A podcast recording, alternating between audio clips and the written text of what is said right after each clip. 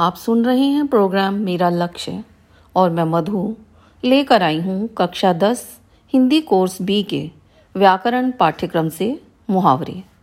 मुहावरा शब्द हिंदी भाषा में अरबी भाषा की देन है। इसका शाब्दिक अर्थ है अभ्यास या बातचीत।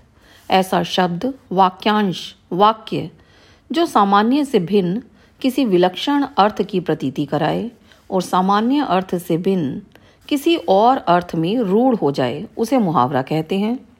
वाक्यों में मुहावरों का प्रयोग करते समय कुछ विशेष बातों का ध्यान रखना चाहिए। मुहावरों के रूप को बदला नहीं जा सकता है, अर्थात इनमें प्रयुक्त शब्दों को उसी रूप में स्वीकार करना होता है, जैसे अंग टूटना को शरीर टूटना के रूप में प्रयुक्त नहीं किया जा सकता। वास्तविक अर्थ के साथ इनका प्रयोग न करके रूढ़ अर्थ के साथ ही इनका प्रयोग किया जाना चाहिए, जैसे आसमान पर थूकना। यदि इस मुहावरे का वास्तविक अर्थ लिया जाए तो निश्चित रूप से हास्यास्पद ही होगा। इसका रूढ़ अर्थ अपने से श्रेष्ठ व्यक्ति का अनादर करना ही सही माना जाएगा।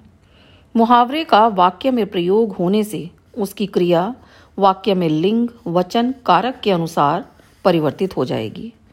मुहावरे का वाक्य में प्रयोग करते समय इसके लाक्षणिक अर्थ की पूर्ण जानकारी होनी चाहिए तथा इसके शुद्ध प्रयोग अशुद्ध प्रयोग से बचना चाहिए।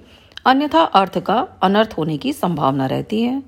इसका प्रयोग सीमित तथा आवश्यकता अनुसार होना चाहिए। अनावश्यक मुहावरों के प्रयोग से भाषा का रूप विकृत हो जाता है। मुहावरे का वाक्य में प्रयोग करते समय विद्यार्थियों को इस बात पर विशेष ध्यान देना चाहिए कि वे इनका प्रयोग बड़ों की कमियों अथवा उनके दोष प्रकट करने के लिए नहीं कर रहे हैं। हिंदी भाषा में मुहावरों पर यदि अध्ययन किया जाए तो इनकी कोई सीमा नहीं है। सहस्रों मुहावरे हैं।